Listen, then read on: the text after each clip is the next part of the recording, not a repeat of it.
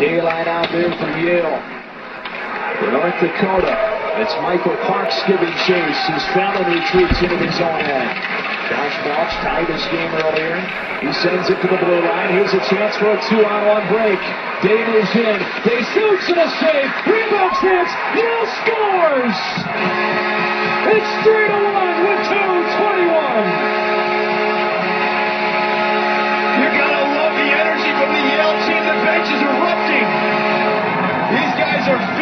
that they got a trip possibly to the Frozen Four in Pittsburgh.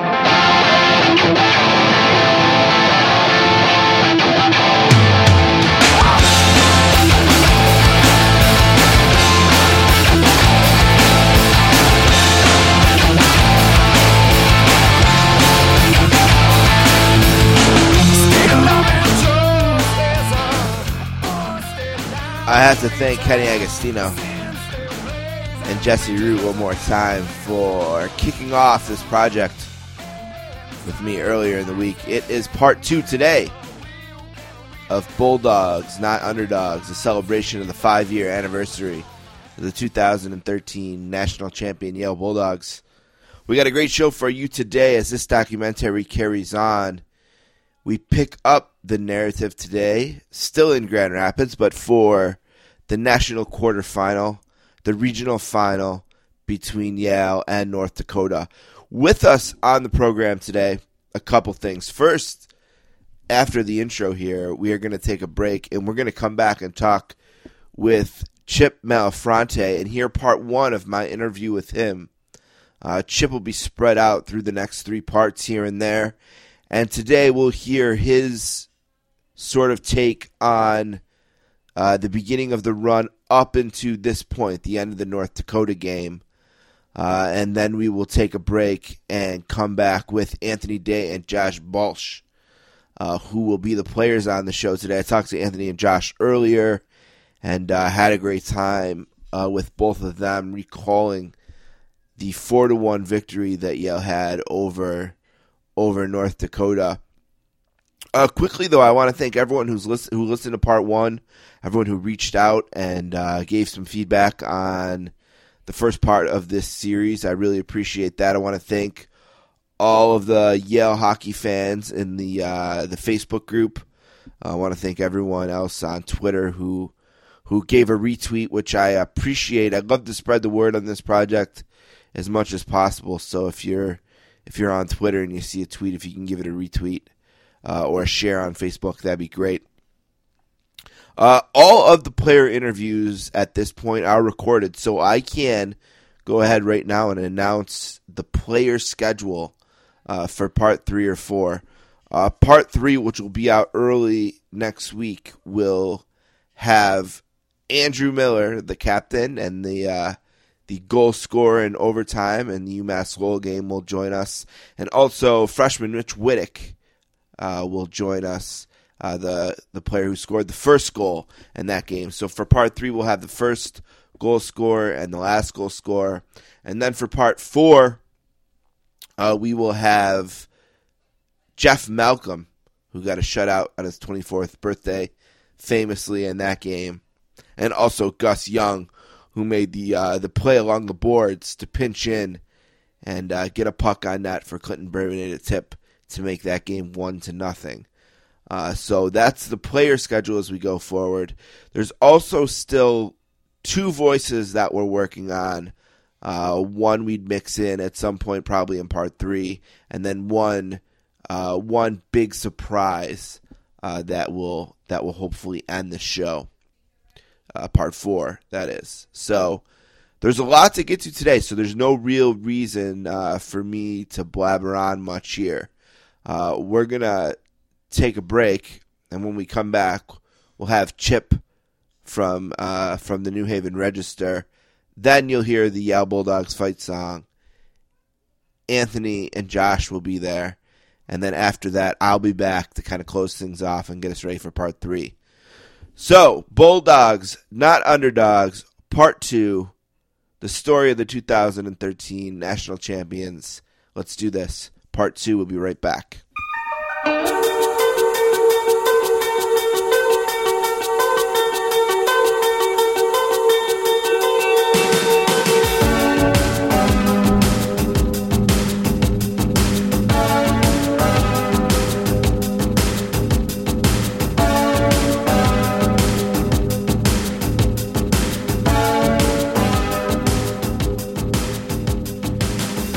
All right, our first guest on part two today studied at Central Connecticut University and is a beat writer for both Yale and Quinnipiac men's hockey. He's nice enough to make some time today. A warm sportscaster's welcome to Chip Malafronte. Thanks for doing this today, Chip. Really appreciate it. Yeah, my pleasure. So, 2013, we were talking before we started, and it's five years goes by really quick. And um, I mean, for both teams, really, Yale and Quinnipiac, the five years since has been a little bit of this and a little bit of that. Obviously, Quinnipiac played in another championship game. Uh, but this story uh, that I want to focus on today really starts. I want to start with you in Atlantic City. Were you in Atlantic City? Yeah, yeah, I did. I was I was in Atlantic City for the uh, for the ECAC tournament. Now Yale gets there obviously they have that skid where they lose the five games when Malcolm's hurt. But people forget that when he came back, they won five in a row, and they had really blown the doors off of St. Lawrence in the in the first first round that they had at the quarterfinals, I guess, of the ECACs. It was six one, three nothing. Neither of those games were close. They may have came come into that tournament the hottest of the four teams, and um, you know they run into Union, they lose that game five nothing. They lose a third place game, 3 0, which almost kept them out of the tournament. What I want to ask you about this, I don't want to focus a lot on Atlantic City, but um,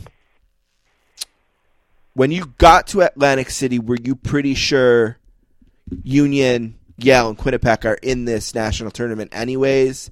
And when you left that that setting, were you as were you as surprised as maybe I was at how tenuous Yale's position had suddenly become? Yeah, I think uh, I think heading down to Atlantic City, obviously, you know, Quinnipiac was a was a no brainer. We had already known, you know, that they were a, a serious contender uh, to win the national championship. It was kind of a historic breakout season for them. Um, you know, Yale was in a little bit uh, of a different position. You know, I think, um, you know, going down there you know, like you had mentioned, they had lost the five games in a row, but it was also five games that Jeff Malcolm had been injured, and, and they were going to backup goaltenders. Um, and that St. Lawrence uh, quarterfinal series was was just ridiculous how how non-competitive that was. I think Yale was really starting to find its legs there, and uh, you know, demonstrate that if it was able to get into the tournament, that they were going to cause some damage. Um, but I think uh, you know going into Atlantic City, I thought that Yale probably would have a good chance to make the tournament. Um, you know, but they I think that they needed to to beat Union to really secure that. And Union was a was a good team as well, and you know that was uh, you know 2013. That, that they were a, a year before they would go on to win a national championship, and that was going to be uh, a difficult game for them, and it, and it turned out to be. You know, obviously Union wins that game five nothing, and you know they they they put Yale away fairly quickly. Um, you know, and uh, the uh, consolation game really I, I thought might have been the death knell for Yale. Um, it was kind of it's a tough game to play anyway. They wound up getting rid of that game after the 2013 uh, uh, Quinnipiac Yale game. Uh, you know, because it was kind of uh, you know it puts unneeded pressure on teams. You know, like I said, in the, in the case of Yale, it could have, could have actually kept them out of the tournament. Um, so I thought that after you know after Quinnipiac had beaten Yale there in the consolation, I, I didn't think Yale's chances were very good. In fact, it really wasn't until I had done a lot of reading and and uh, saw that there was a very slim chance, uh, you know, that if Notre Dame had uh, had beaten Michigan, that that Yale was going to sneak in. So you know, it was um, it was just a uh, it, it just seemed like everything that, that had built up for Yale had kind of come to a halt there. That loss for Quinnipiac really, I, I thought was gonna was gonna hurt them, hurt their chances not only to get into the tournament, but even if they did get into the tournament, that they had lost some of that momentum that they had built up to that point. Right, and when you when you know that that last game that it comes down to. Now their odds weren't nearly as bad as they were two years later. I mean two years later they cashed a three literally cashed a three percenter. When they lost to harvard they were at about three percent to make the tournament uh, in 2015 right. which they cashed. So it wasn't quite that bad. I mean if you get to a, at least they got to a point where they can all gather at wild wings you know and watch one game and know if, right. if this goes their way they win that game. Uh, Notre Dame wins that game, uh, so they sneak in. Uh, you, you, wrote. I was. I read. I was reading this to Kenny and Jesse uh, yesterday from your book, Hockey Haven, about how Quinnipiac had a party, and you know ESPN was there, and Yale. The way you described it is they watch privately, and Jesse said that they kind of went back to the rink, they practiced a little bit, uh, and then they were just kind of hanging out in the lounge. And I, he was pretty sure that it had already kind of came up that you know they're they're in the West and they're going to go play Minnesota. Um, and uh, that you know North they, they kind of had a pretty good idea when they got off the ice what what had happened. Um, let me ask you this about Atlantic City. Last thing about it, Keith Allain blew you guys off, huh? In the after the was that after the third place game or after the Union game that he didn't come to the press? No, no, he he uh, he did his media after the Union game. It was after the uh, the consolation game against Quinnipiac um, that they didn't come to the uh, post game media conference, which for, from my from what I understand, it's it's required. It's it's mandatory. Um, I wasn't I wasn't necessarily surprised.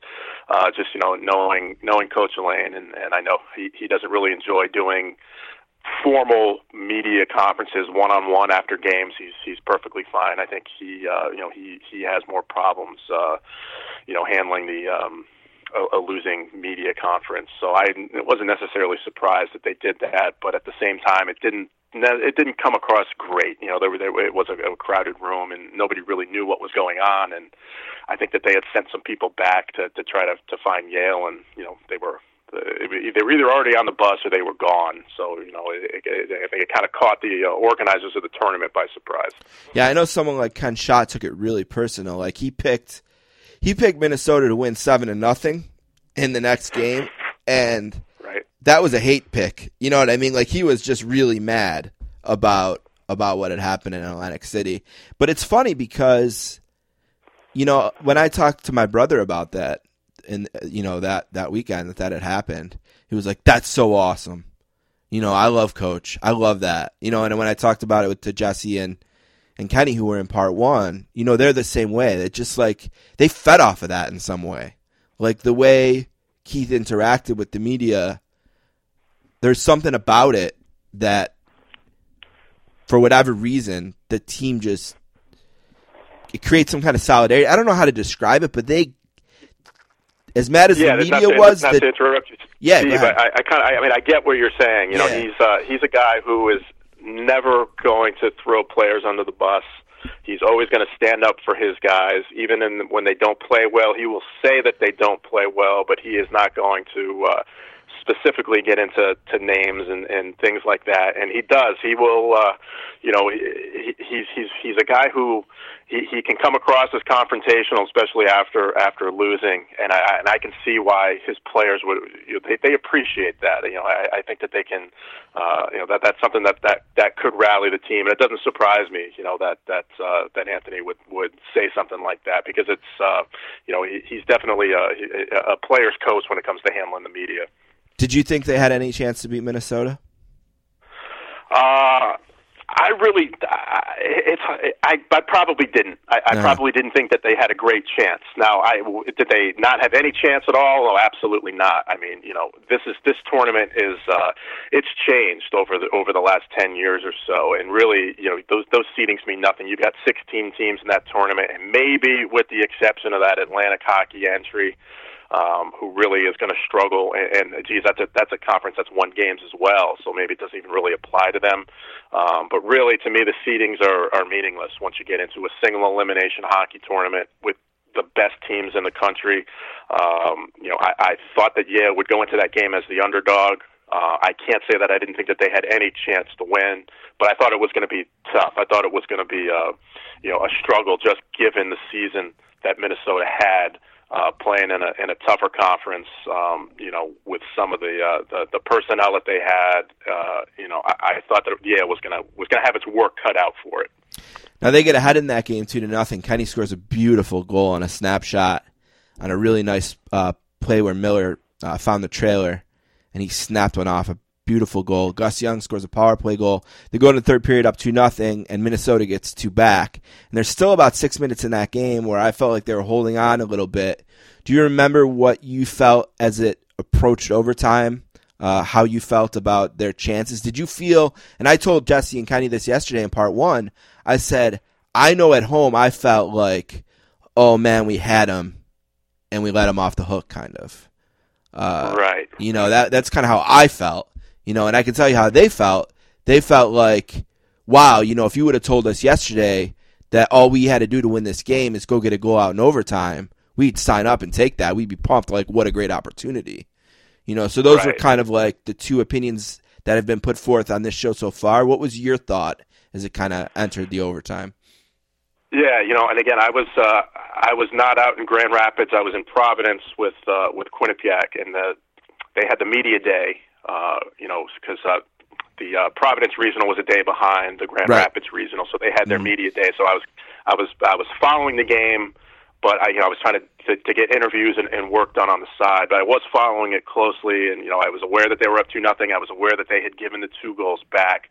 Uh, you know, but just from from what I had been able to to to see for myself, I thought that Yale would really came out unintimidated, and I thought that they dictated the pace, and they, you know, they played their style, and they were aggressive, and you know, they were going to beat Minnesota playing their own game.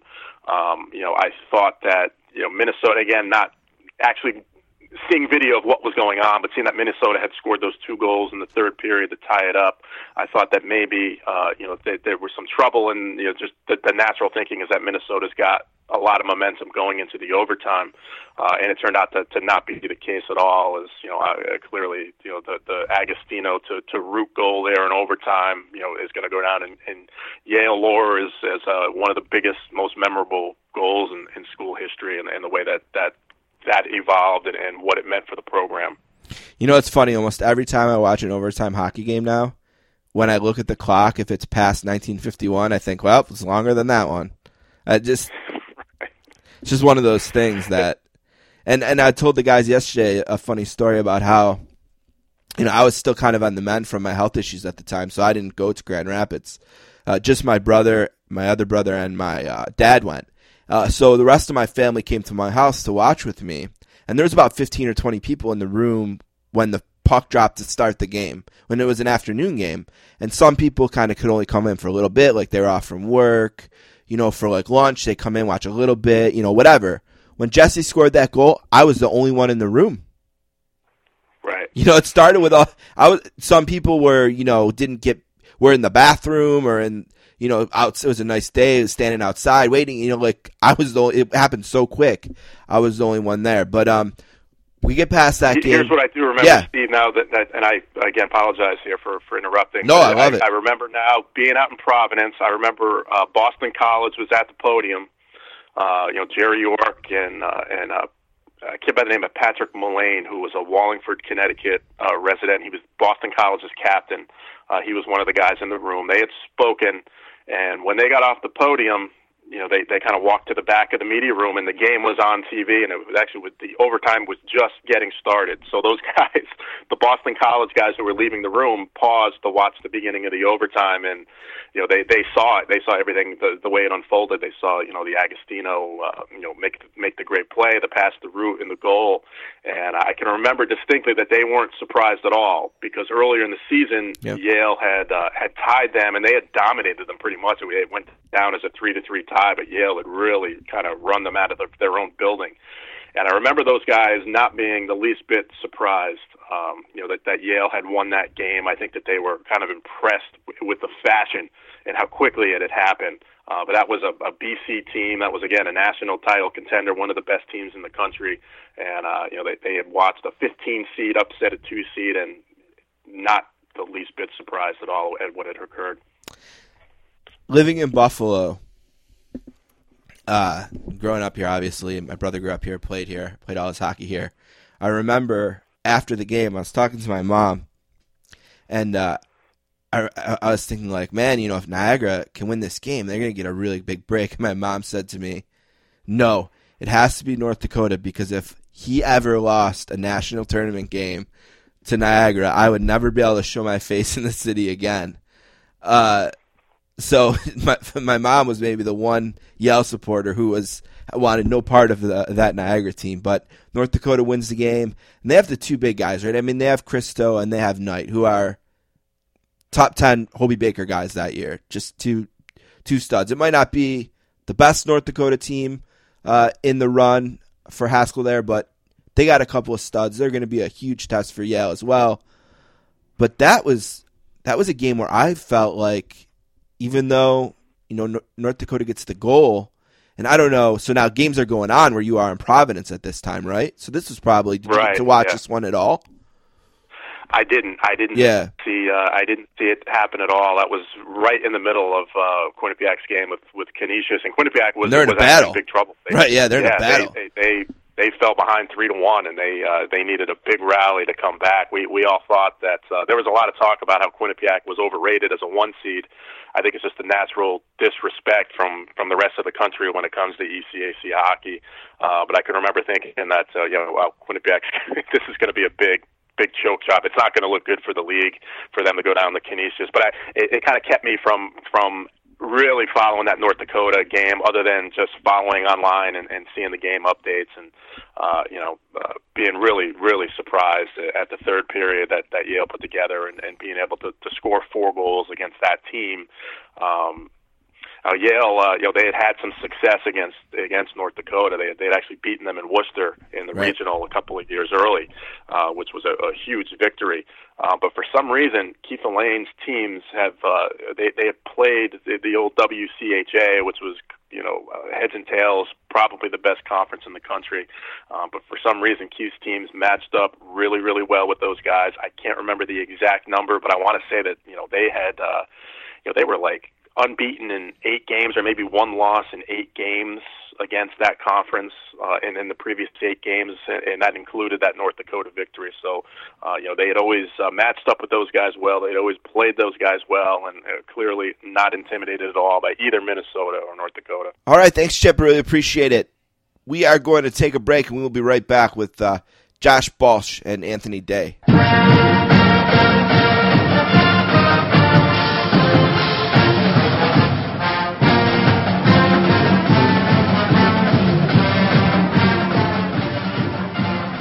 Our next guests are from Chicago, Illinois, and Buffalo, New York, respectively. One was a senior forward, one was a sophomore forward on the 2012 2013 Yale Bulldogs.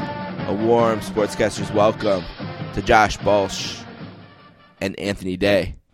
Thanks so much for doing this, boys. I really appreciate it. How are uh, how are both of you guys doing today? Josh.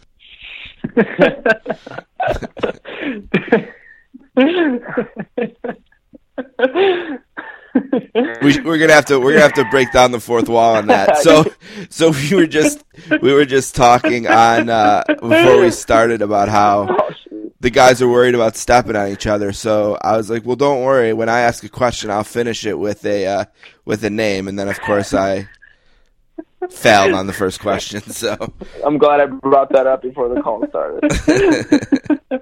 Josh, how are you doing Uh, today in uh, Boston, buddy? uh, doing really good. Miss you guys. Anthony, I'm not quite as interested how you're doing, for whatever reason. Yeah, well, if you were interested, I would just for those out there, I'm doing pretty good too. All right, all right, all right. Fair enough. You know what I think is pretty interesting, Anthony. When you did your visit at Yale, Josh was your host, correct?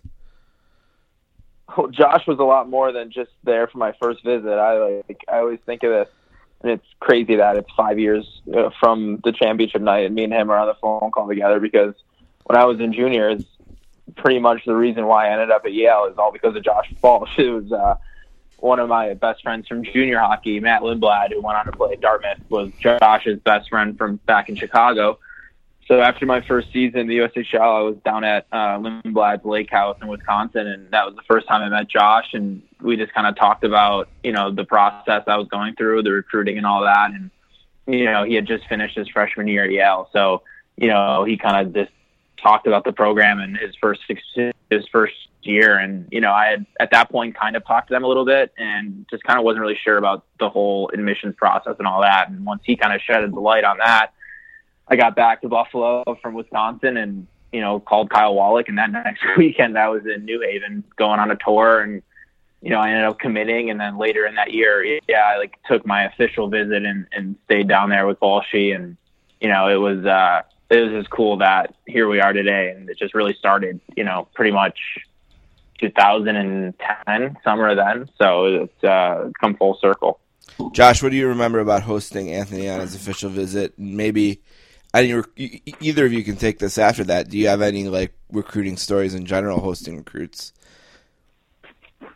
Yeah, no, it's uh, it's it's funny to, to to like bring that up and just kind of like reminisce and think about that. Like I can still remember to this day, you know, uh, even before like meeting Anthony and uh, and Green Lake, you know, having like you know Kyle ask about him and stuff like that, and I kind of knew about Anthony uh, as a person, as a hockey player through you know my buddy Matthew Lindblad played with uh, Anthony at Sioux Falls, and you know I was really excited for the opportunity to get to meet Anthony.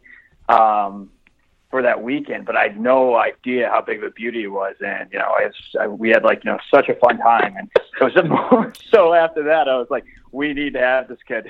I don't even care how good he is at hockey. Like what a culture fit and what like, and so as soon as I left, I like can remember just like giving Kyle a call and be like, I don't care what you do, get this guy to, uh, to Yale. So, um, wow, just, it's uh, it's just kind of amazing, you know, how everything you know, kind of like worked out that way. But you know, how lucky we were to have Anthony. It's uh, you know, it's friendship you'll never lose.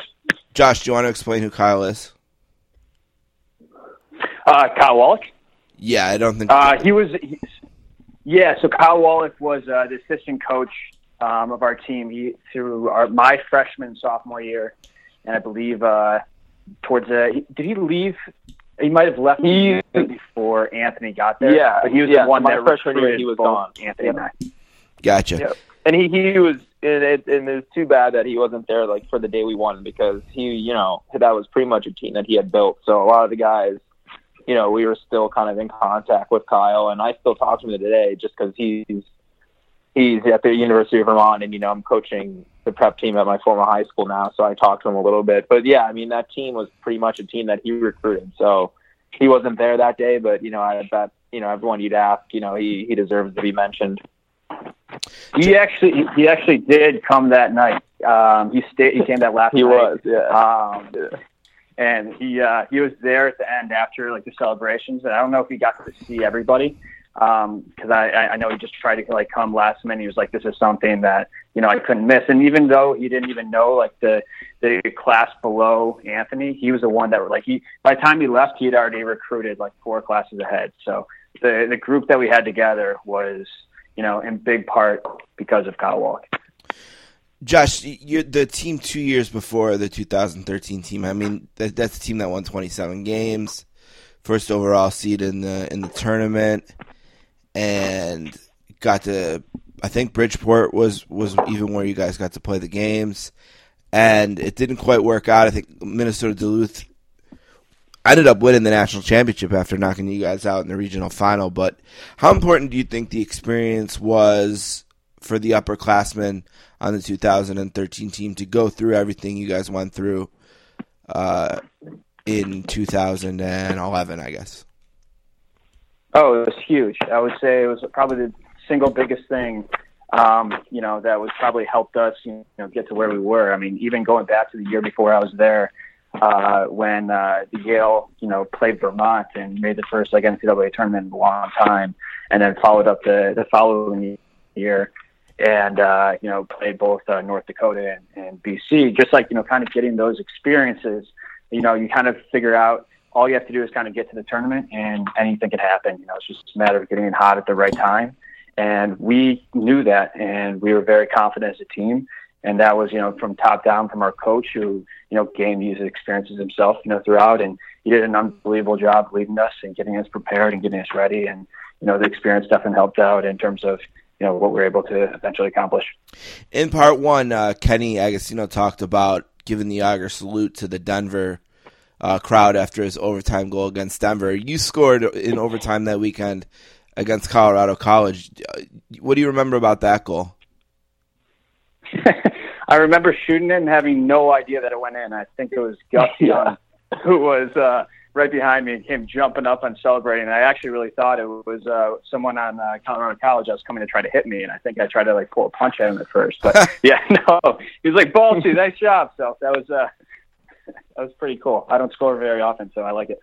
Well, you scored huge ones, and it's it's to be fair, it's cherry picking a little bit, but the goal you score against Colgate, you you guys probably don't make the tournament if you don't score that goal. That's kind of how close the pairwise was in the end. Uh, but and, and you know, I say cherry picking because you could say, well, if you don't beat this team or that team, it, you know, any, the wins uh, wins are wins, right? But I mean, that game's just so late in the season. That's such a crazy goal. You know, uh, take us through that play with the the, the, the, broken stick on the ice or whatever, and, and you're able to uh, score another overtime winner in a huge spot against Colgate. Yeah, this one was a little bit even more exciting because I actually got to see this one go in. um, but uh, but uh, yeah, no, it's uh, it was getting late in, in, in overtime. Um, at that point, we thought, well, like you know, probably going to come out here with a tie. But you know, the way that coach and, and our team was set up, we just kind of kept trying to get pucks in net. You know, get as uh, you know get as much traffic in front of the net as we could, and you know, a, uh, a pass came out in front of me right there, and you know, luckily I was able to put it in, and the excitement was huge, and it started off for a great uh, Saturday night for the boys. Anthony, you kind of have a story about that goal or recall that goal, right? Yeah, well, I just this is just funny, just because you know I was on the bench for this goal, and you know, and Coach Keith always kind of you know, throws his gum or does something, you know, with a few seconds left on the clock, you know, he's just, all right, that's it. And like, I remember seeing like his gum go over my head. Like he had already thrown out his gum and probably was like turning around to like kind of just like get, you know, under the tunnel and get to the locker room. And there's Balchy's scoring with, you know, a second left. And it's just like, that just shows the things that went right and just, you know, but I don't think it's luck. It's just, you know, the fact that Balchy's still competing with a second left in overtime. That just shows that you know, that's just kind of the guys we had in our team that, you know, I, I can see a lot of guys who maybe look up at the scoreboard, see seven seconds, and maybe just kind of dial it down. Whereas I bet Balchy had no idea what was on the clock, right? Because he's just out there doing his job. So um, it was funny kind of seeing Keith, and, and I'm sure if you ask him, he probably even know about him throwing the gum. But um, you know, it's just something I'll always remember.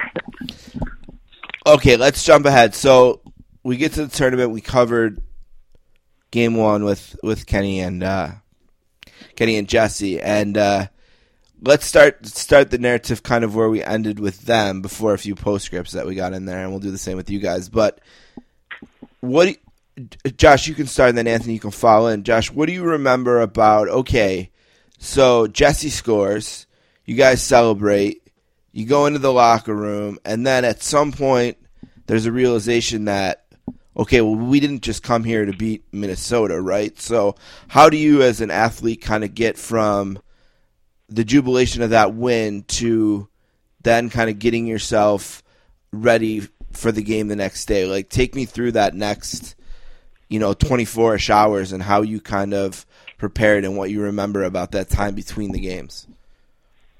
Yeah, no, uh, definitely, Steve. Um, I would say the big thing, you know, kind of came to your uh, previous question. That was in regards to, you know, the experience from the previous NCAA tournaments that we had uh, scheduled or, you know, had had participated in.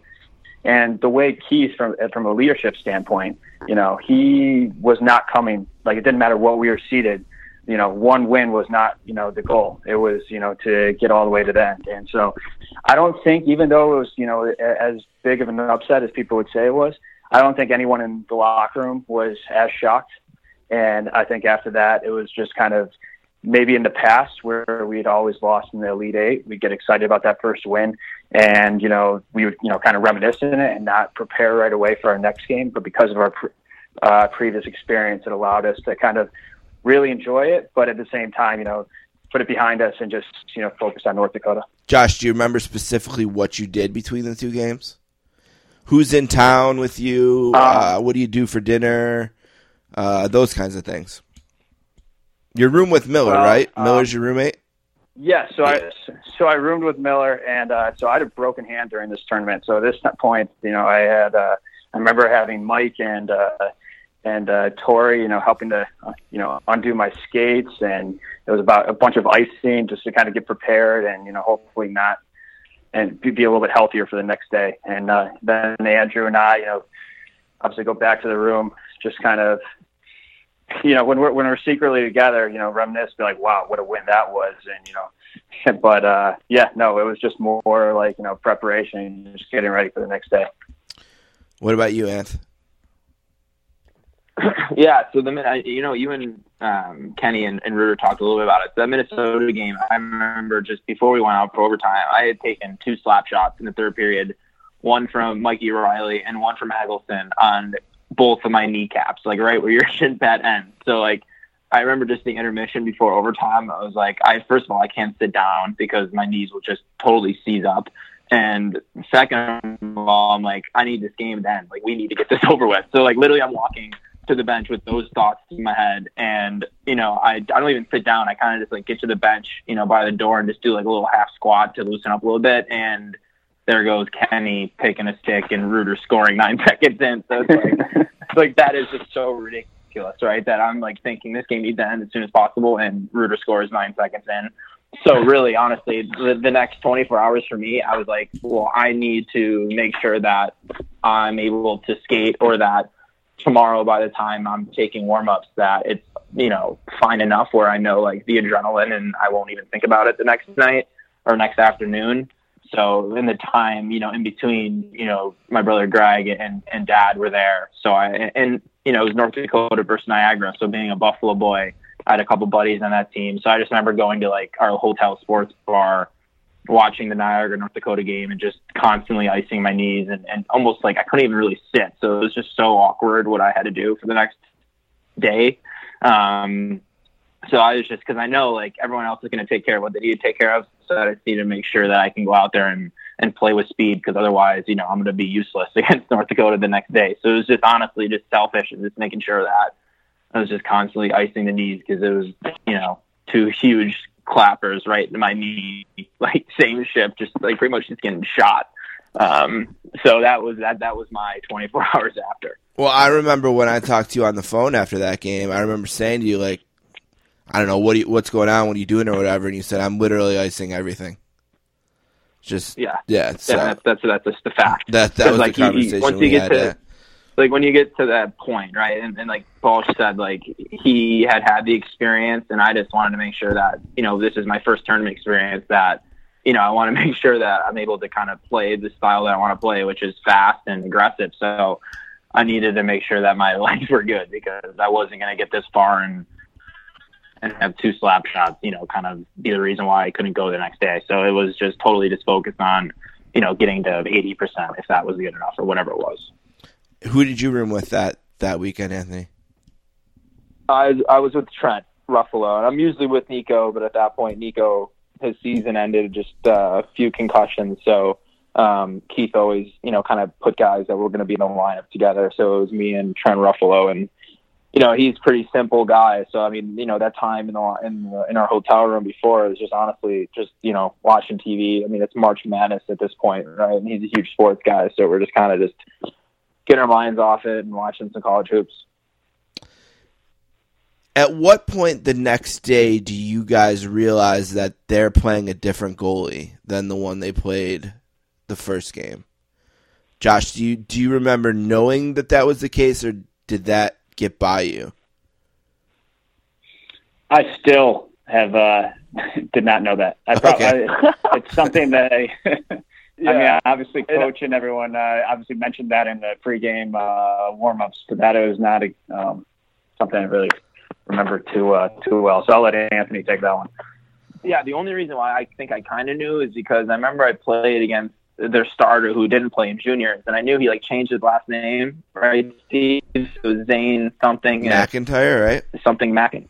Right. Yeah. So once I knew that, so I knew just just from experience, like I knew like this name just because I, I knew I played against him in junior. So, um, but I mean it's North Dakota, so like you don't think it's because he's like sick or whatever the reason was. You just think they just have a better goalie that they're just going to go with. So it's not like it's like oh you know a sign of relief. It's just like it's still North Dakota to goalie. So. Um, but I just only knew because I, I played against him in juniors, so I, I just kind of realized he wasn't in that. Anthony, I should have asked you when you were watching the game in the sports bar. Did you want to play Niagara because you want to have a chance to play, you know, a local team that honestly I don't, not that I recall, they ever even talked to you at all. Like, was there like a revenge idea in No, your mind, no, I or mean, did they- you they- want want to play North Dakota maybe No, because you want to play the best? Okay, you want to play the best. Yeah, no, no, because I, I just, you know, I know Niagara never talked to me, but at this point, like that's so behind me, and I just, I wanted North Dakota because first of all, I know how well we match up against those kind of teams, right? The like the high drafted skill guys. I don't The think they can handle WNHL teams. depth. The WNHL Yeah, teams. that, that's yeah, that's what they call them because Right. you know they're all you know the high picks, but you know I don't think they really have it this time of the year against our team. So I knew that probably because if you play a team like Niagara, they're going to be you know kind of nothing to lose, right? Where North Dakota almost has everything to lose. So I just think it would it was a better matchup for us and. Just beating Minnesota, it's like who's North Dakota for us? It was, you know, we just wanted to play the best team as possible. So I, I was rooting for North Dakota. Did you have a preference, Josh? Uh, I didn't really have a preference. I mean, I guess uh, you know I kind of agree with uh, Dazer there. We always had uh, you know better success against you know the WCHA teams. You know whether it's just if they discounted us, you know, or just ECAC teams in general. Um, you know, it never seemed like it was as big of a, a battle as a lot of the ECAC games, where it's just nitty gritty, more defensive type hockey. So um, yeah, it's more offensive, and but that kind of um, helped. I would you know was better associated with our game. I don't even know if uh, we ever talked about this, Anth, but when I was talking to mom after the after your game, the and the, and that game was going on, I think Niagara was ahead, and she's like, I do, Sure. I, she's like, I do not want to play Niagara. I, I could. I could never show my face in Buffalo if we ever lost to them in the national in the national tournament. So, mom was Yeah, well, afraid. that's how we felt when we were going against Quinnipiac. but yeah, no, I could totally see mom saying that. Yeah. because she she sees people every day around town, and Right. yeah, Yeah. I, I can imagine her not wanting that. All right, so they switched goalies. Obviously, you guys got uh, Malcolm in there, and then sort of right away, pretty early in the game, they get a goal that eventually doesn't, eventually gets waved. Uh, kind of goes in off OG, I think. I, I I watched it 13 times because it's like a 35 minute review, so they showed the replay during that long review a lot of different times. Josh, what do you remember about the first North Dakota goal that that wasn't the one that didn't count? I uh, I just remember, you know, when at the time when I went in, we were just kind of like, all right, we just got to keep going. You know, it's a long game. Anything can happen. You know, at that point, I would say that they're probably outplaying us. Um, and so, you know, we needed to kind of turn the tides. And then when, uh, you know, it was dis- disallowed, you know, that was a big, you know, kind of relief. And it felt like, you know, we were kind of given one and that was, you know, provided some more, um, you know, momentum in our direction. And I think that, you know, kind of really helped from, uh, you know, helped turn the tide. You remember anything specific about it, Anthony? Yeah, I, I- just yeah, I mean, I remember it wasn't the best start for us. Um, and to see, I think it was Corbin Knight too, which I think is, was their guy, and I think he came down and made a play, and then I forgot who tapped it in, but it was just like It was went in kind of- off OG. kind of- yeah, so it, was- Yeah. it would just have like finished. It would just been a bad way to start. Like we already weren't playing great, and then for them to get one early, so it was that how long that break was. It was almost like we kind of accepted that we're going to be down one nothing, but let's almost focus on just resetting and playing the right way. So the fact that we got to reset and it be zero zero, was almost like a sign of relief that we, you know, we got almost a long time out to kind of reset and focus, and it's zero zero. So, um, you know, I think from that point on, it was kind of just a way to put that first, whatever, six, seven minutes behind us and, and start fresh. Um, and I mean, it was the right call too. So, um, yeah, I just remember being, it was just long. Um, you know, it's just like, geez, let's just have this one go our way and let's just get back to work. Well, a couple minutes after you mentioned Corbin Knight, and he does get one that counts this time. OG kind of stumbled a little bit out of uh, out of a pivot, and he kind of went around and, and came in tight. And Malcolm actually got a piece of it with his glove, uh, but it squeaked in. Anthony, what do you remember about the first North Dakota goal that counted? I just almost remember just watching Malx because, like you said, I he got a piece of it, and and you can tell like that's one he doesn't want to let in and wanted back, and just he just immediately you can tell was like, I don't know, something happened with Malx, or you know, it's almost like hey, us on the bench, hey, like he he's got us to this point, like he, you know, we can let him, you know, maybe let one in that he wants back, but you you know from that point on, he's not going to let another goal in. So it was, you know, to this point, he's got us here, so let's let's you know let's step up one time and, and get one back for him. And, and he was, you know, perfect from that point on. So, you know, it was just almost watching your senior goalie, you know, almost get a piece of it. Their best guy scores, but almost just the way he handled it was just almost a boost for us that, you know, he's not letting another one in. So, you know, we just need to get two. Well, Josh, you kind of mentioned how you weren't off to the best start, but it seemed to me watching the game back that after this goal, it felt like almost somehow it it sparked you guys because this is when the game really st- the ice really started to tilt in your favor almost immediately after the goal watching the game back. Was it something about the culture or the team or something that Keith does or is there some reason that giving up a goal was almost was the turning point as opposed to like someone goes and gets a big hit or it's uh you know something uh, a positive instead in this way it was a negative that seemed to just kind of jumpstart you guys is, is there any reason you can think of for that is it something that was typical Yeah, no, definitely. I I would just say, you know, with a group of guys, like it was just like it was probably one of the most relentless bunches that I've ever done with, you know, before. And I would say more than, you know, any other year, you know, probably faced more adversity than we ever have. So we've been through, you know, a lot of difficult things together. I think just one goal wasn't, uh, you know, gonna gonna you know have slow us down. And it was one thing. It was like, all right, you know, our our backs are to the wall now. It's uh, there's only one direction to go, and so everyone just kind of uh, geared down and you know kind of been like, you know, we gotta we gotta come together in order to to kind of make our dreams come true. And you know, you you can state this all the way back to you know when we were at Buffalo Wild Wings watching you know Michigan play Notre Dame, and uh, and uh, and it was Michigan, you know, scored that first goal against Notre Dame. If Michigan wins, we're not even in the tournament. Um, but it's just like you know, through that entire year, we've been through you know so much, you know, hardships and adversity, and um, it was just like it, it didn't. It never felt like anyone was discouraged or you know felt deflated. It was like, all right, you know, we've we've got over twenty, we've got over forty minutes, and there's plenty of time to get this back. And um, there's never a sense of you know, uh, you know, being scared or feeling like you know we, we're this is going the wrong direction. Well, the second period is really a great period. I mean, we're going to talk in great detail about the third and what an amazing period that was for you guys. But you guys played a great second period too, and it was it. it I think someone's already used the word relentless. It felt that way uh, during the second period, and Saunders was just holding them in the game. Was there any point where either of you guys starting to get a little bit frustrated with kind of how well this kid's playing? I mean, he's making saves. I remember watching it and saying to I forget who was in the room saying like, yeah, of course they don't start their goalie and their backup is having his Hasek moment or something. Like he really had an unbelievable second period and a really great first half of the third too. But I mean, at any point do you guys start to get frustrated with it a little bit? Anthony, you can start that one. Yeah, I think just we looked at it almost at the like the opposite way of that. It's almost like we're dominating and and he's just standing on his head and you know, coach always talked about like if you just kind of stick with the process and just trust the whole game, like it's gonna, you know, it's gonna open up at some point. So we were almost just more. Were, I think we are just more happy about how how much we dominated that game, not more about the saves he's making.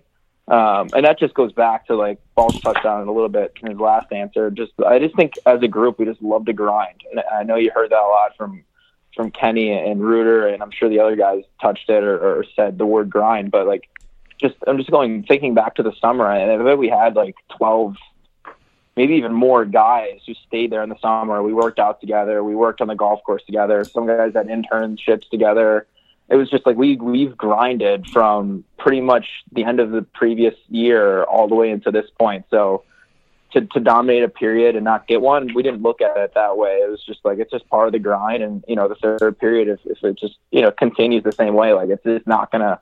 It's just not sustainable for them. Like they're not playing a winning hockey game. So I, I just think we, we, we spun things um, instead of thinking about making you know the, that glove save on Fallon or whatever it may be. It's just like we're dominating so I think we just go in the room thinking that.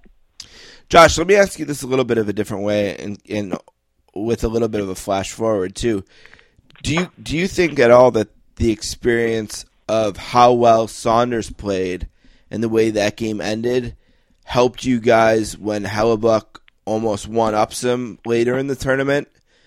Like, because Hellebuyck had almost 50 saves in that in the national semifinal. Did the experience of just a game before having a goalie stand on his head. Did that help at all mentally with uh, with the Mass Lowell game, or am I am I looking for narrative where there isn't one there? Well, I mean, yeah, no, I would definitely say all those situations help, especially when you know uh, you're, you're basically throwing everything at the net and you know stop and everything. You you realize that you know once you just get one goal in, you know that's when the floodgates have the have the potential to to open, which it you know it did with in, in the North Dakota game. So you know in every single situation, it's just more like, hey, let's just keep getting to the net. You know, one's going to eventually come in, and then you know the floodgates open from there. All right, so the third period, it's about halfway through. Um, I think it's Stu gets kicked out of a face-off. Anthony, you step in and, and take the play from there. Yeah, so I just remember I, I, I took a lot of draws that year with our line. Um, you know, Stu's a lefty, and I was I'm a righty, and I was really confident in the way I could win faceoffs on my backhand, and that just happened to be on that dot. So I was almost you know excited that he got kicked out and I got put in. It actually might have been on purpose because um, sometimes he would like just almost be more aggressive and hope to get kicked out. So I don't know if I'm not sure how that played out, but it could have been on purpose. Um, but I always try to win that, snap that back to whoever that, that D is, and it was Fallon. And I just remember, I don't know if he got it through, but it ended up clearing the zone. Um, and we, you know, we were always really good at, you know, a quick regroup, right? So all the forwards got out of the zone quick. And I remember we kind of turned it up right away, or maybe even caused a turnover. And now it's a three on two, but it was not like a three on two you think about where you have all this space. It was pretty much a three on two from the blue line in. So it was a pretty tight space. We didn't have a lot of room to make plays. Um, and I think, think might have got it on net and ended up just kind of kicking in the corner. And I had the high guy, so I knew Balchy was on my left.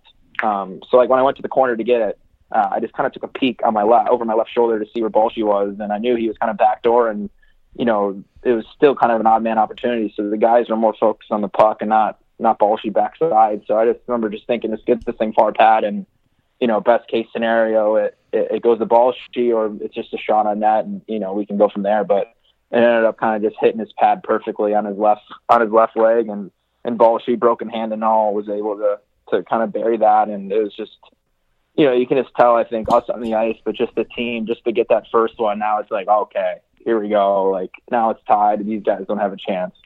How did you see the play from your eyes, uh, Josh? I just remember Dazer and uh, and Stu battling over on the on the right side and just you know trying to find a uh, a quiet area in front of the net. And uh, just remember Dazer throwing it throwing it over our side and just you know kind of sitting there. And you know with my with my broken hand my uh, my shot was more comparable to like you know a 60 degree wedge. So it's uh it's probably it's it's like all I needed that time to get it in. And, I, and just the emotion for the team and everything you know we, it was just kind of once you get that first one we kind of uh, and I would you know I would probably say Dazer and everyone and the rest of the team would agree like when being down you know one goal more than probably any other game and and how the entire game was going I don't think anyone ever felt you know probably felt more confident that we're going to win, even while you know being down late in the third period, than you know maybe any other game. That was just because you know they're relentless and just continue to get penetration against the net, and you know eventually one would get in, and uh, you know more more follow. Now, Anthony, you mentioned that you, you see Josh there when you when you look over your shoulder, and you're thinking about him when you throw it on net. But that's also kind of the way Keith coaches hockey, right? I mean, uh, one of his philosophies is get the puck to the net whenever you can get the puck to the net. Correct?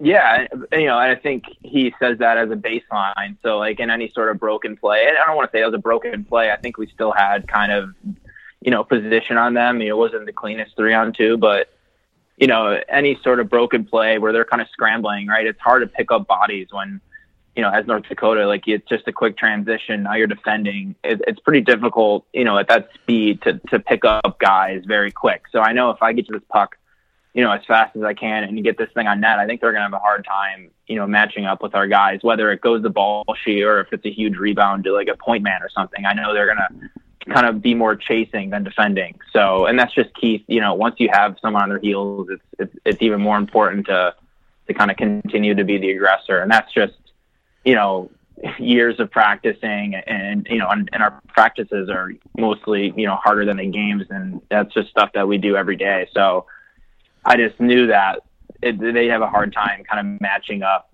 after a, a quick shot on net, and that was just the case.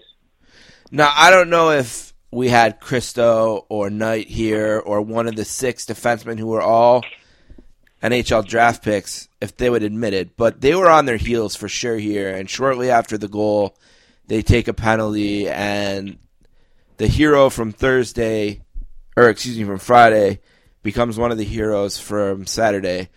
Uh, Josh, what do you remember about Jesse's power play goal to to give you guys a two to one lead? I just I, I remember the emotion. Like at that point, like you know, we're still on the bench, and the people that are there are just trying to like you know collect their wind and everything. And I remember not even seeing the the goal really go in because I was I was sitting on the bench, but then just everyone just like jumped up, and it was just just like this complete like shot in the arm, and it, like everyone just kind of knew like this was our game. And Jesse, you know, obviously the entire year that guy has always been, you know, one of one of the biggest heroes on on, on the team, if not the biggest. And if there's ever a guy that you know kind of come through you know, it was Jesse, Ago, Miller, that line. They were they were amazing. They always, you know, carried carried the load on their back, and you know, once again, they're they're there to, you know, get us get us to the next stage. Anthony, what do you remember about the goal?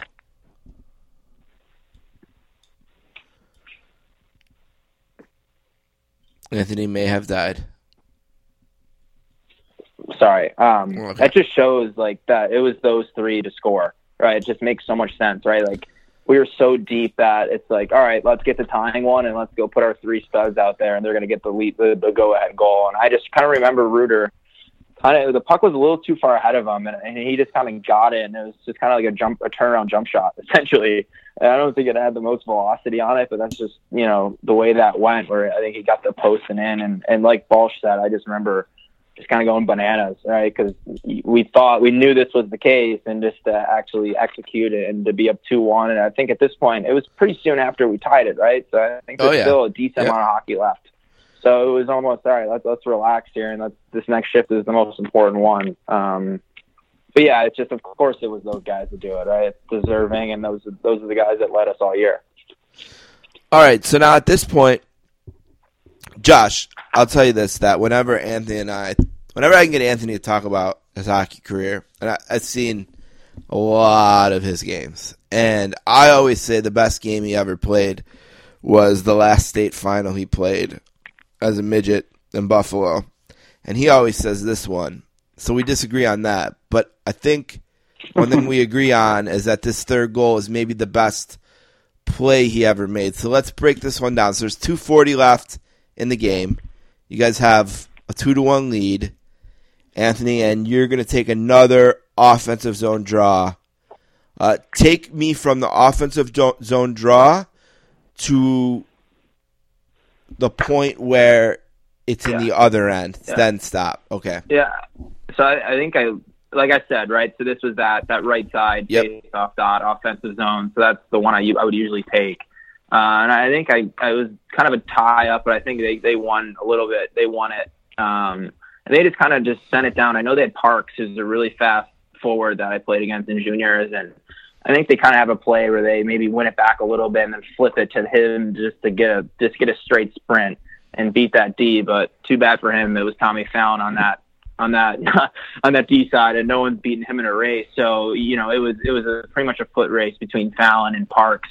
Um, and I'm, I'm a right winger. So now once we're back checking, I'm going to go to that far wall and just be in my spot because at that point Stu is in the middle and Balchy's on the other side. So I remember just Fallon getting back to the puck and just going up the strong side. And, and coach always talked about the weak side forward, you know, kind of starting his skater early, um, like over the top. And I saw it went to Mattson at the point, and I at this point I built up so much speed, and he was not sure about how the puck was going to lie.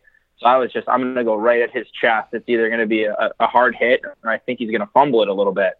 Um, and it ended up being a little bit of both, where I got a piece of him, he was fumbling it, and I just kind of remember I couldn't believe I didn't fall because I was was going so fast, and I got a piece of him that I, I was able to kind of just open up my hips and stay on my feet. And at that point, now it's just a pretty much a straight two on one. Um, and you know that's my favorite shot coming down. All right, well, hold on, hold on, hold on, hold on, hold on, because you're already way past the point right. where I told you to stop anyway. But why? I'm not even in their zone yet. Yeah, I told you to stop when the. Never mind. Listen, we're not going to argue here. All right, this is my show. You listen to me. So when you're coming at him, it almost when you watch it, it almost looks like it's impossible that you're not coming downhill Like it looks literally like you're coming at him somehow downhill. And you almost, and again, all six of these guys are NHL draft picks, and you basically just shrugged him aside with your shoulder and in one motion start the two on one. Okay, so now you can pick it back up with the, uh, with, so you're on a two on one, you're on the left, coming down the, the wing. What do you see? Who do you know? Like, Yeah. yeah, what do you see from there? So I'm always on like in this situation. I'm usually always gonna like not look at the goalie and, and try and buy like have him think I'm going across as much as possible and then go back on short side high. Um, and I thought I did a pretty good job of it, and I ended up faking it to Stu, and I think it barely got him in the shoulder. Like I don't think he really, you know, I think it was more reaction than anything. And it hit his shoulder and just went straight up in the air. Okay, stop right Um, there. Stop so right I- there. Stop right there. So the puck goes straight up in the air. Now, Josh, let's switch to you. What do you see from where you are when the puck goes up in the air there? So originally, we almost thought that it was uh, like from Stu and I's angle, it almost looked like you know Dazer buried it and literally just clipped him in the top uh, left shoulder, and literally it was just straight in the air. And at that point, it was just Stu and I and uh, and, and and one of the guys, one only one person on their team. It was just you know kind of a race to you know who could who could hit it in which direction first. And you know Stu got there and, and put it away. Um, and that was just kind of like the nail in the coffin. That was just uh, you know the point right there where we kind of just knew that. Uh, we're finally you know, making it to the Frozen Four, which you know has been you know a lifelong dream for for almost all of us. I would assume probably all of us. Now, Anthony, where the hell do you go? Yeah, so I'm, I'm just gonna like protect myself and say you can't really prepare yourself for the moment where you like you punch your ticket to the Frozen Four. So I, I am not responsible for my actions at that point. But I don't know. I, I just think I wanted to just like jump into the bench with the guys. Like I think that was just we were just so fired up that I just wanted to go and just be with everyone. So that's where I went, and it's a, it's a hilarious video. But I'm not responsible for my emotions at that moment because I had no way of preparing myself for what I would do. So Well, it is that's where I went. I pretty much went to the bench and jumped in. it is funny because when you watch the video of the goal, you can tell that Tommy is looking like, where did Dazer go? Mm-hmm. You know, you can see just Yeah, the look on his face, like, what the hell happened to Anthony? I don't know how I had any how I had any legs after just, just blow, you know, just that that shit alone. But I don't know. Were you wondering where he went, Josh? and no, Josh is like, "What? We're shorthanded." yeah. so oh, it's too good. Yeah, so just really just a great play there all around. And they reviewed it. I don't really know why. I guess to see if it was a kick, I think. I guess not a long review. There was really nothing there. They're hoping there was something. I'm sure. Right. And you but you both have already without me even asking, you both felt and just to confirm, you both felt at that point you had him then, right? Yeah. Yeah. Yeah, I mean, it's just. I think what is it? There's probably like two minutes left, and I just with Malcolm and the way like we are able to shut down teams. You know, I think we had gotten ourselves to the point where like this is going to be the easy part is just finishing this thing off and just playing. You know, very conservative, but you know, I knew we had the guys who had the experience to close out a game like that. I don't think at all we were like shy away, you know, and and have some sort of travesty happen. I think we, you know, we were confident in our, the, the way that we can kind of just finish this and, and move on. Uh, Kenny gets uh, an empty net goal to make it four to one. And Josh, there's an amazing video on the internet of of the Yale bench in the last few seconds of the Quinnipiac game. If such a video existed from the North Dakota game, uh, what would we see? What was what was the bench like during the last uh, few seconds of this of, uh, of of of the regional as you guys are closing out and like Anthony said, punching your ticket to the Frozen Four? Oh, it was, so surreal. Um, like, you know, to you you always dream as a kid like a Frozen Four. You're like watch on TV every single year growing up. You you look up at these people being like, wow, like you know these, these this is amazing. Like that was that's all I want. And then it was just like that, all that emotion, you know, coming together at once of you know actually making it to the Frozen Four. Like, is this reality? Um, you know, kind of just all came together at once. And you know, to to describe the emotion, I, I don't even know if it's possible. Um, but obviously, like if you, if you watch it, it's everyone just going crazy. But um, the, that type of emotion is something that I would, you know, just say is undescribable.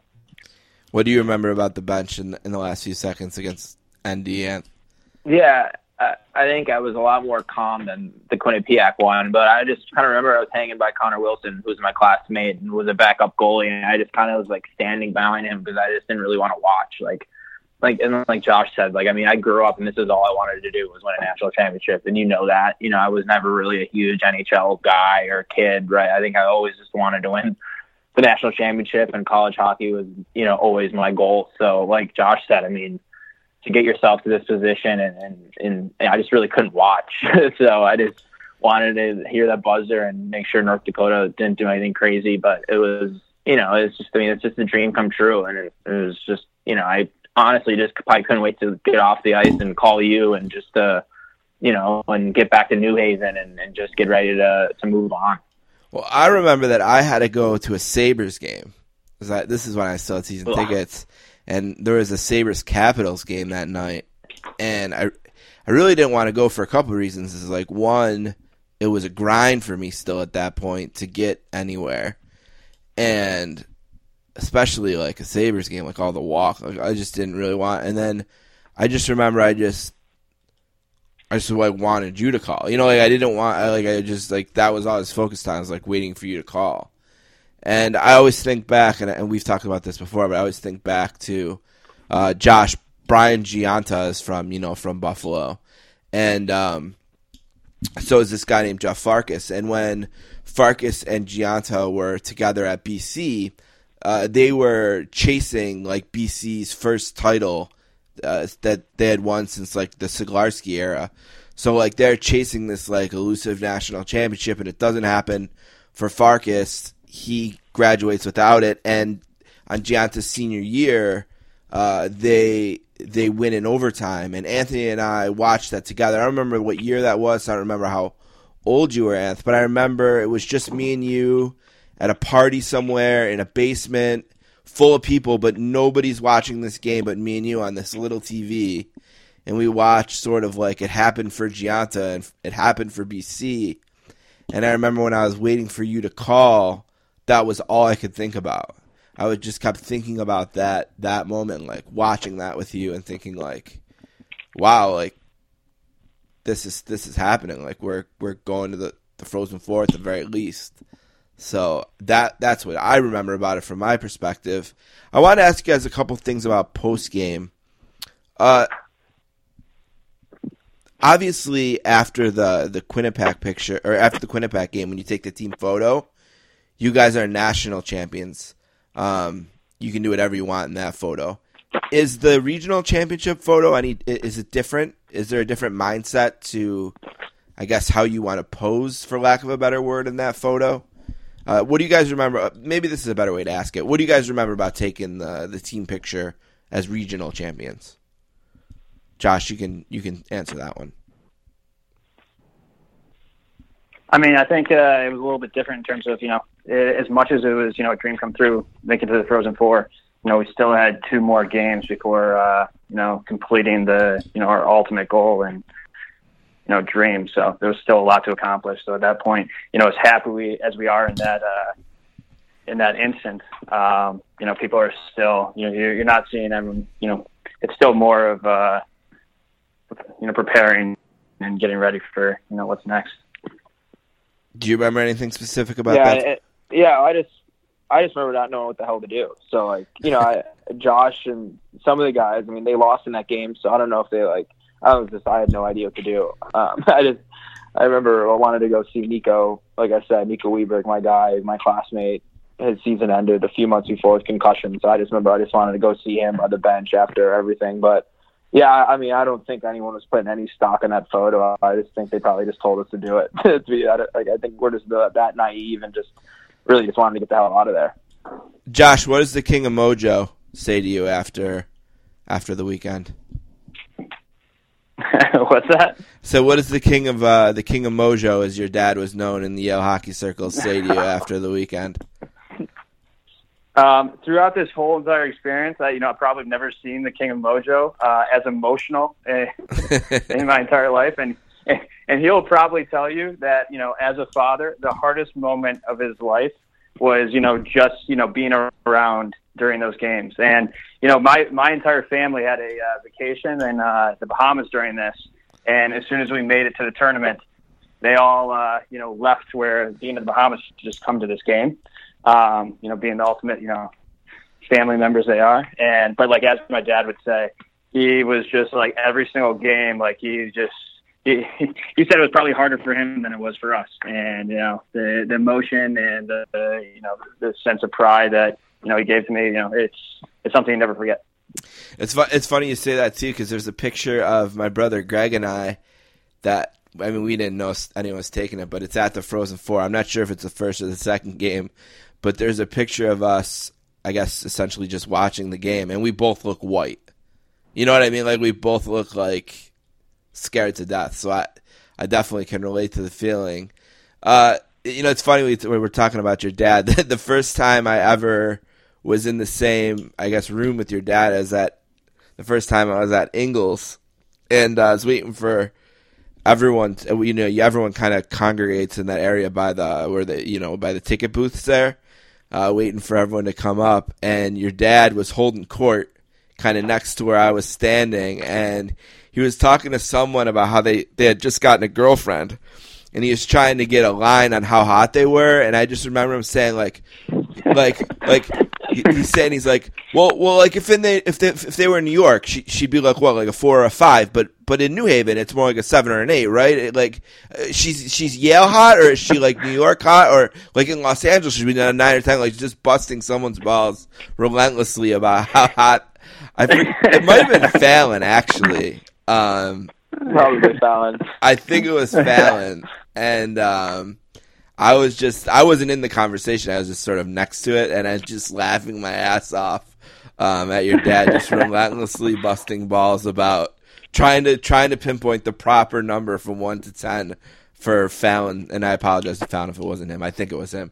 Uh, Fallon's new girlfriend. So it was really really funny. So and I I started a thread on uh, on the Yale the Yale uh, Yale fan page on on Facebook, and uh, at least two people mentioned that they wanted an update on the King of Mojo and, and, and how he had to be at least asked about uh, when we did this. So we had to get him in. That's awesome. Okay. He'll love that. uh, postscript wise, I mean, again, so if you if you really if listening to the sequential sequentially is really important to you, we're gonna we're gonna skip ahead a little bit. But uh, I wanna I wanna ask you both. Uh, first, Anthony, uh, take me through your view of the overtime winner against Lowell. Yeah, so that game was that was an interesting game. That was another one where I think we pretty much dominated, except for like I don't know two minutes. I think they scored. We were up to nothing. They scored two goals like in 40 seconds or something. And I just remember like looking around the bench and there was like some guys laughing. Like there's it was like we had so much confidence at this point that it was yeah they just scored two goals in 30 seconds, but you know we're just gonna dominate these guys. So it just it just shows how calm we were. And even in overtime, I think that you know that game went a little bit into overtime. It wasn't obviously as short as the Minnesota game, but you know I just remember Miller having time and space, and and Miller with time and space is is all he needs. So you know once he kind of got past that defenseman who was in limbo, you know I, I you know I put a lot of stock in him being able to finish it. And I remember me and Miller. I, I think if you ask him, he's probably not the best breakaway guy, and I don't think Ago is either. So we had in that whole that whole season in our morning skates, we kind of always practiced breakaways, and you know, and Miller started really just always going five hole because he had such quick hands. So you know, to see him go five hole backhand, and then you know the next night or two nights later go five hole on Hartzell, it's just you know when he has a puck on his stick and in a situation like that, being on the bench, you're you're pretty confident. So I just remember you know, he he slides at five hole in the Miller way, just so poised, and you know the bench empties, and I turn around and, and hug coach. But um, yeah, yeah Josh, and, Josh, and just, Josh, I was going to ask you what what the hell kind of player hugs the coach? Sorry, what, what was that? I said, what the hell kind of player hugs the coach after an overtime goal? I mean, I, I think a common a common thread here is that we have Anthony ditching the boys in the corner after the goal in North Dakota. And go. now after the uh, overtime goal, he's sucking up for a Yeah. letter junior year or something. Like what? Who hugs the coach? Yeah, well, after the next game, I put my helmet through the moon, so I don't know where this this is going. all right, all right, all right. So let's end with this. I'll, I'll get you guys out of here on this. It. I, I'm doing this because it's the five year anniversary of the of the national championship, and I guess I want to ask both of you, with five years of hindsight, uh, when you take a private moment and you think about the 2012, 2013 Yale Bulldogs, what what do you think? Like what what comes to mind? Like what do you think most about about this run and the championship and the banner that hangs at Ingalls? Josh, you can you can start. I just think of it as like you know family, and you know uh, such a you know close knit group of people that you know as Anthony said earlier, you know practices were always harder than you know the actual games. Like we've been through so much together, and I would say you know it goes all the way from that like you know that 2013 team, um, all the way through the people that graduated ahead of that. You know even to uh, you know before you know Alec Richards and you know the class of 2009 and Matt Nelson, those guys that you know first made it all the way to the tournament for the first time. I felt like, you know, and all those guys were there with us that night when we when we won, and it was just like you know, entire family and a group of people. It's like we all, you know, kind of did it together, and there's no way we would have done it if it wasn't for the people ahead of us. And it was just like you know, one. I'll just say it's like a gigantic family. Like uh, I can't find anything that's closer. Anth?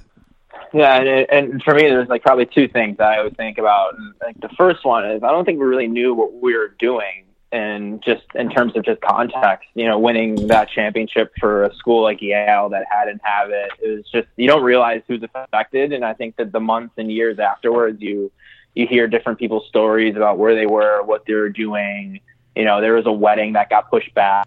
It's just stuff like that where you don't really realize, you know, how many alums or, or people you're affecting. And I think that's just why we were able just to go and play, just because I think we were just so just focused on that. That's the first thing I think about. And then the second one is I pretty much can't get emotional. Or I, I, I'm always emotional every time I see like someone win anything. It could be, you know, someone winning, you know, a golf tournament and like, you know, when he hugs his caddy or any sort of championship, I, I still like get tears just thinking about how I felt when we won. It's just every time I see someone celebrate, I just think back to you know the time that we had, and you know I don't think that will ever go away. You know, every time I see them throw their sticks or throw your helmet, it's I just kind of get a little, little teared up because it's just to be able to experience that is just there's no better feeling than throwing your helmet to the moon and and going and getting your goalie and you know it's just stuff like that. It's it's just like I'll never you know every time I see it I'll tear up.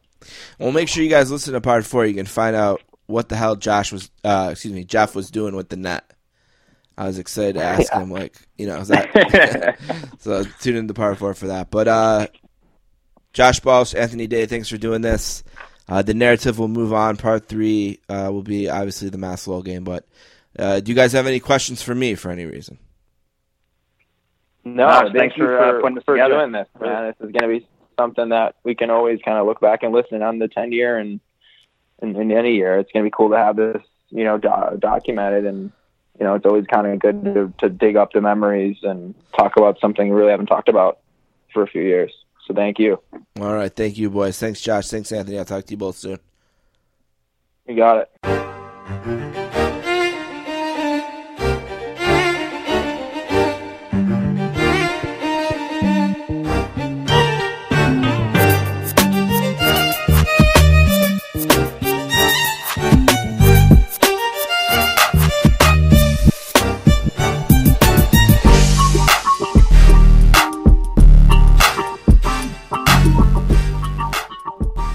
I want to thank Chip Malafronte from the New Haven Register. I also want to thank Anthony Day and Josh Balch.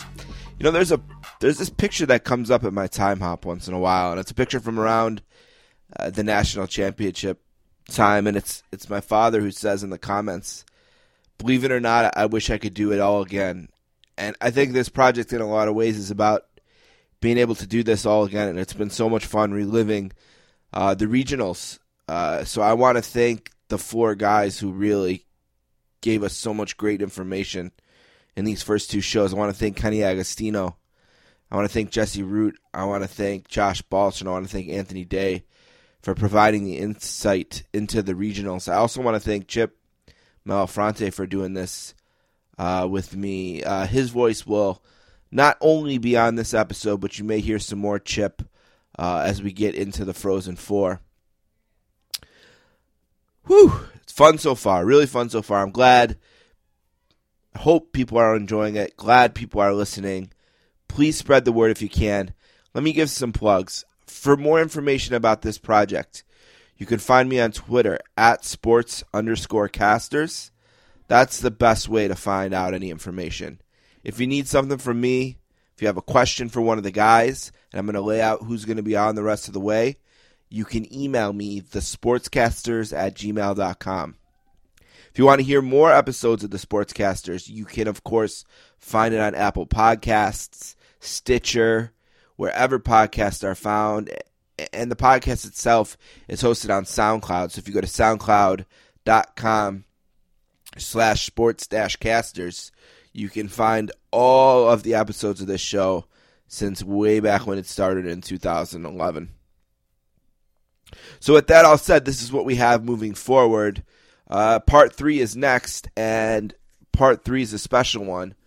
Uh, the national semifinal against Mass Lowell, and there was a name when I when I started this, and I and I had a list of names.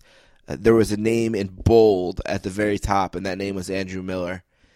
And Andrew is going to join us on the next show, and also Mitch Witek is going to join us. So it's going to be a great podcast to hear those guys talk about the national semifinal. And then after that, for the final, uh, we will talk with two more studs Jeff Malcolm, who had a shutout in that game, of course, and Gus Young, uh, who is uh, always been a great guy to me and, and made an amazing play at the end of the second period on, the, on a board bench, which he'll, he'll explain in detail. Uh, so there's still a ton of great information to get to as we make this journey uh, through the uh, regionals and uh, and now into the Frozen Four, which is uh, sort of the main event, right? The uh, the regionals were the um, were the the the undercard, and now it's, it's it's time for the main event. Now it's time to to talk about the Frozen Four. part four is also going to include one last thing from me. Uh, one last thing, if you listen to the Sportscasters, is something I usually do at the end of each show. Uh, there will be a one last thing at the end of part four, sort of a postscript to the uh, to the whole story. I just want to thank everyone again. Uh, thanks to Josh. Thanks to Anthony. We'll be back next week with part three.